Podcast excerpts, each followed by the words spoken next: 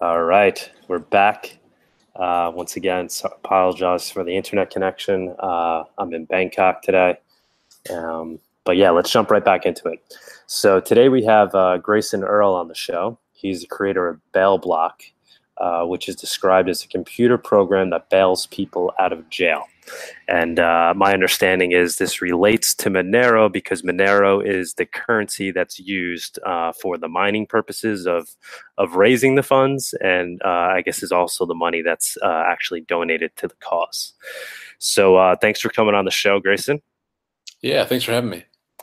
Um, I did a little research, and uh, I've noticed this isn't your first creative technology project, so maybe we could get into some of those as well. Uh, but before we jump into those, uh, do you mind, I guess, giving a quick background about yourself and telling us what exactly is BailBloc if I didn't describe it correctly? Sure. No, I mean, you got it. But um, uh, yeah, I mean, as far as I, uh, you know, my career and all this, um, I guess I typically describe myself as an artist. And uh, up until uh, September of this year, I was based in New York City. Um, I've been in Ohio uh, for this academic year as a visiting professor of uh, studio art. Um, and I actually taught a class on cryptocurrencies and uh, sort of economic interventions. Um, and as far as Bail Bloc goes, it's uh, yeah, it's a distributed cryptocurrency mining project that directs the uh, you know the, the resources generated 100% of them to uh, bail to bailing people out of jail um, and more recently to paying immigration bonds for people uh, held in detention by ICE. Okay so how, how did you what compelled you to start this project and why monero? Well um, i mean there's kind of a you know a, a trajectory to the project of course. Like like many people i have a almost got rich in Bitcoin story where um, I was in graduate school and was managing a computer lab. And this was in 2010, I think. And of course, heard about um, Bitcoin. It may have been 2011. Anyway, heard about Bitcoin and was really intrigued by this idea of mining, this process that sort of like potentiates the entire process, you know, incentivizes the level of participation um, that keeps the ledger up and, uh, you know, uh, attaches new blocks. Um, and so I uh, installed a script on some of the computers that I was managing um, at you know that would run at night. And I did this for like two weeks or something. And it was before Bitcoin was really worth anything. I think it was worth like I don't know ten or twenty dollars at the time. So it was really just a labor of love. Um, and I think I mined like two Bitcoin and then forgot about it. And then many you know years later when I sort of like heard about Bitcoin again now that it was worth like you know thousands of dollars or something i was like oh okay or maybe a thousand dollars this is uh, really interesting that uh, you know we are able to sort of just generate value out of thin air of course it helps that the value shot up drastically um, and then i was also really inspired by this project uh, that um, uh, was created by people at the Berkeley SETI labs. So SETI, for anyone who's unfamiliar, stands for the Search for Extraterrestrial Intelligence. And you know, before you start thinking that I'm like a loony. Um, you know, this is an organization that was started by uh, Carl Sagan and Frank Drake, um, and you know, essentially a part of NASA. I'm not sure what the relationship is, but um, and they, you know, they have a large satellite array aimed into the stars, and they sort of listen for signs of intelligent life out in the universe. Um, and I guess at some point in the, I want to say the late 90s, early 2000s, they experienced a kind of a funding gap. And so the Berkeley arm of SETI, as far as I understand it, developed this software called SETI at Home, which was basically like software that you could download as an individual and then run on your computer. And it would use your idle compute cycles to sort of take in that raw data from the satellite array um, and crunch it and then send it back to researchers in a usable format. And this basically, you know, created an ad hoc supercomputer. So rather than pay money to rent time on a supercomputer or something, they had a network of volunteers do this this work. And so not only is it like volunteering, it also means that these people have some stake in the project. You know, they're they're collaborators now. Um, and then when Donald Trump was elected president, for me, it was just kind of like we have to drastically rethink our engagement with the internet. And I, you know, sort of like uh, you know made made me want to get involved uh, and so uh, not that I wasn't already involved, but um, you know, I was thinking about organizations like uh, Black Lives Matter and Planned Parenthood and Greenpeace, uh, who were going to be affected by his presidency in particular. And so just thinking about ways to new ways of generating resources for those uh, existing organizations. Um, and then I teamed up with the New Inquiry and some really great people over there, like JB Rubinovitz and Sam Lavigne and Maya Binyam and Rachel Rosenfeld, and basically um, uh, and Francis Tseng, uh, and, and, we decided that uh, it would be uh, most beneficial if the sort of target for the project was bail. Um, and this is for a number of reasons, but I suppose I'll, I'll give a pause uh, for a second and address the um, the question about why Monero. Um, and for well, me, before, I mean, actually, before you get into the why Monero, because now I'm interested yeah. in this path. So the the group that you were with that's working on it, that was the Illuminator group, or that was? Oh no, it's um, uh, the New Inquiry. Um, the New Inquiry, and yeah. so they they were the ones that kind of helped generate the concept of using this for uh, bailing people out as opposed to uh, yeah, using I mean, it for some other good cause? Yeah, I think uh, at the time I was considering um, some bail funds like the uh, Black Mama bailout. Um, but yeah, the, the, new inquiry, you know, the, the folks there really sort of like, you know, they're they're journalists and they have an eye for strategy, and so they um, they you know shifted the focus to be uh, entirely about bail, which I think is the right move. Um, and uh, you know that's uh, for a couple of reasons. I mean, one is just like uh, just about efficiency because uh, bail works on a revolving fund, which means that um, if you pay bail for someone, if you post someone's bail and they meet the requirements of that bail, meaning they don't skip town or something, then the money comes back to you in full at the end. So you can use that money to bail out another person and another person.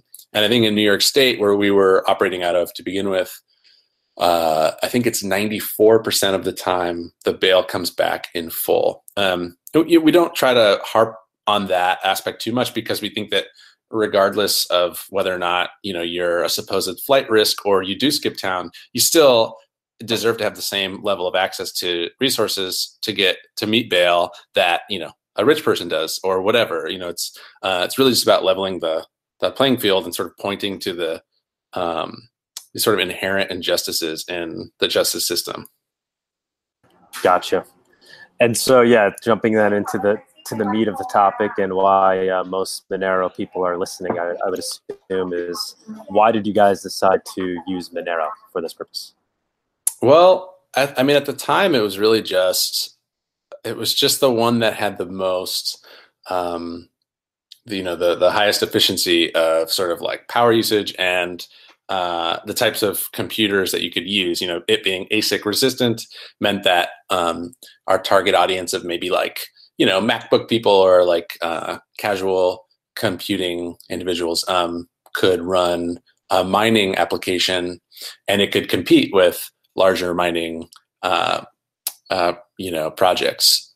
Unlike Bitcoin or something, where it we would just be lost uh, we wouldn't be able to to generate any resources really if we were just using CPUs and stuff like that. Um, and also, uh, it, it was holding its value pretty steadily. So that to me was interesting. And then as we started to like develop the project further, I mean, there was the moment where um, see if I can get this story right. Uh, maybe you can correct me, but I think Fluffy Pony uh, sort of made some promise or, or alluded to some kind of like major development right around the time that a lot of development teams were doing this to like sort of make the value shoot up. Um, and so he kind of like trolled uh, the speculators a little bit. And then, you know, when the announcement came, uh, it was just a sort of like a funny uh, troll video. And I, I sort of like that because, you know, it means that the, the, the currency is about more than just sort of like hyper capitalist speculation. It's kind of, uh, it's got, it's got some soul to it. Yeah, no, I think that's a good description, and uh, uh, Fluffy Pony got a lot of flack for that, but I think it did kind of steer the ship and set the course correctly in that it's more about uh, you know pumping up the price. It's about actually building something that people can use as digital cash, and I think he was in his own way trying to mo- remind everyone of that. Exactly. Yeah. So I respected that move personally. Okay, great. So what are your feelings on cryptocurrency overall and Bitcoin and Monero? Do you have uh, an opinion on that? I definitely do. I mean, I feel sort of conflicted about it, to be honest. Um, I'm I'm really into this idea of creating an alternative to the way you know uh, economics have been run for the past I don't know since the inception of capitalism and, and banking and, and, even before that I suppose. Um, and you know the idea of smart contracts uh, sort of replacing white collar labor in the same way that automation has replaced blue collar labor over the past you know century and a half or something is also interesting to me. Um, I, but you know, I, I, I always ask people at these crypto conferences like how revolutionary can this new financial system be if it's just going to benefit the same cast of characters, and that's kind of what we've been seeing uh, in terms of who's getting rich from this. Right? It's like uh, like a bunch of white dudes and um, early adopters who you know have capital essentially that, or they're already technically proficient or something. But a real revolutionary uh, economic or financial system would be sort of benefiting um, people that you know have historically been denied these sorts of privileges. So i think it's time for the crypto community to start asking difficult questions about how to build in equity as like a foundational part of the currency, um, which is totally possible when you have something like a smart contract system, right? Um, you could you know guarantee uh, the right to to strike or something, and this could uh, you know prohibit the uh, the the flow of capital. Um, you could correct the wage gap. There's all kinds of stuff that you can do. So um, I think that the possibilities are are really are really great, and uh, I'm just a little bit you know off put by the the speculation and the uh, sort of recapitulation of capitalism in uh, cryptocurrencies personally. Uh, you're breaking up a little bit. Hopefully, not for the view, you know, the viewers, only for me. Oh, right. Uh, but just to jump into another question related, I, I, saw that you're related to the Dark Inquiry. This, uh, I guess, it's this group of technologists that, can I, if you mind talking about it a bit, but it sounded like a group of technologists that kind of look at the darker side of technology and its potential uh, negative impacts. And I was wondering if that's a correct assessment of the group and whether or not you guys ever looked at crypto uh, from that perspective, particularly Bitcoin, with it being open and transparent and lacking privacy and fungibility. And if this becomes kind of the new world money, is that potentially uh, a dystopian thing where everybody is is uh, transacting on this open ledger for the whole world to see. Excuse me. Well, as far as the dark inquiry is concerned, the and this we always kind of talk about whether the name is appropriate because it's a bit confusing among other things. But the the sort of dark aspect is supposed to be in reference to us as this kind of like shady clandestine group of uh, you know ethical uh, hackers, sort of like anarcho socialist hackers or something. Um, and uh, it's a it's a collective that's sort of uh, the new inquiry software vertical or something. You know, it came out of the new inquiry, and uh, the first project is called uh, White Collar Crime Risk Zones, and it's a really interesting project. It's I was not involved with that project, by the way. Um, it's basically like I don't know if you're you've ever uh, looked at one of these uh, crime heat heat maps where it's like you're moving into a new area. It's basically like a tool for the gentrifying class typically. And you'll type in like, you know, some address in Brooklyn or something and you'll get like a, a heat map of where all of the crimes have been committed recently or something. Uh, and this is supposed to like assist you in finding where you ought to, um, you know, rent a house or something. Uh, and so they created white collar crime risk zones, which is like the same sort of, you know, idea of a heat map, but everything is like red hot in the financial district in uh, in New York, and it shows you know what sorts of white collar crimes were committed, you know who was defrauded, uh, you know people who are uh, had their homes foreclosed on, like points to like who did that, um, and then does a composite of all of the faces of the of who might be committing these crimes. And of course, it ends up looking like just some every everyday white dude. Um, and so we think of ourselves as uh, making rhetorical software, meaning like software that mounts an argument in and of itself. Uh, and so uh, Block was the second project uh, out of the collective. And as of now, we don't have a, a third. Um, it's kind of, a, you know, a lot of people who are academics or have day jobs and stuff. So it'll probably be a little while till another project comes out from the collective. Hmm. So is it, is it, uh, well, maybe we can answer that question anyway. Do you have any any opinion on the potential uh, you know, dystopian like future that something like Bitcoin can create versus uh, a protocol like Monero that's uh, fungible and private um, at the base layer. Yeah, I mean, I think that there is good reason to have a totally anonymous and private way to um, spend and, and move money around, you know, especially like looking at the way the world is sort of headed right now, uh, being able to uh, transact resources without uh, the state or corporations sort of knowing what you're doing could be useful potentially. But, you know, it's also important to remember that for a lot of people in the world, they're already living in this dystopia that we're describing where they are under the thumb of the police and the state uh, and you know these are typically like marginalized brown and black communities in america or like in the third world. Um, and so you know i bring it back to my sort of like criticism of of cryptocurrency or hope for cryptocurrency which is like how do we make it actually a revolutionary financial system? Like these things uh, anonymity and and and privacy and all this like that's that's important but what would be really revolutionary is if we're sort of like banking the unbanked and giving real real power to to all people. Yeah i totally agree there. Um,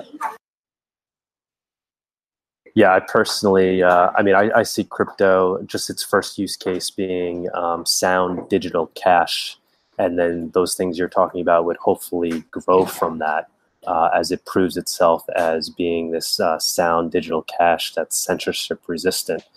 And then my thesis from there is that I just think Monero uh, has the fundamentals that would allow it to do that the best versus uh, some of these other coins. Sure. Yeah. I mean, uh, but, go ahead. Yeah. Well, yeah, it seems to correct a lot of the problems that the, you know, first generation crypto stuff uh, had for sure. All right. Um, yeah, I think uh, I think we should cut it here only because we have this poor internet and I have people walking around the lobby. And uh, I would love to have you on again, though, if if you're open to it in the future. We could talk more about the uh, the state of the project and if you're working on anything else crypto related. Yeah, definitely. I've got some fun stuff in the pipe. Uh, maybe you know maybe collaborating with some uh, some of the Berlin people. I, I won't say who, but uh, we've got some some fun ideas um, over at you know Trust and Full Node and stuff. Um, but uh, yeah, definitely. Thank you for having me. And for anyone listening that's interested in hearing more about the project, it's bailbloc.thenewinquiry.com or just bailbloc.com. It's B A I L B L O C. Uh, and uh, you can either you know sign up or you can just read more about it and uh, yeah, super appreciate being invited to be here. Thanks for what you do. Thank you. Yeah, if you want to mention any other uh, websites that you're associated with, now would be a good time.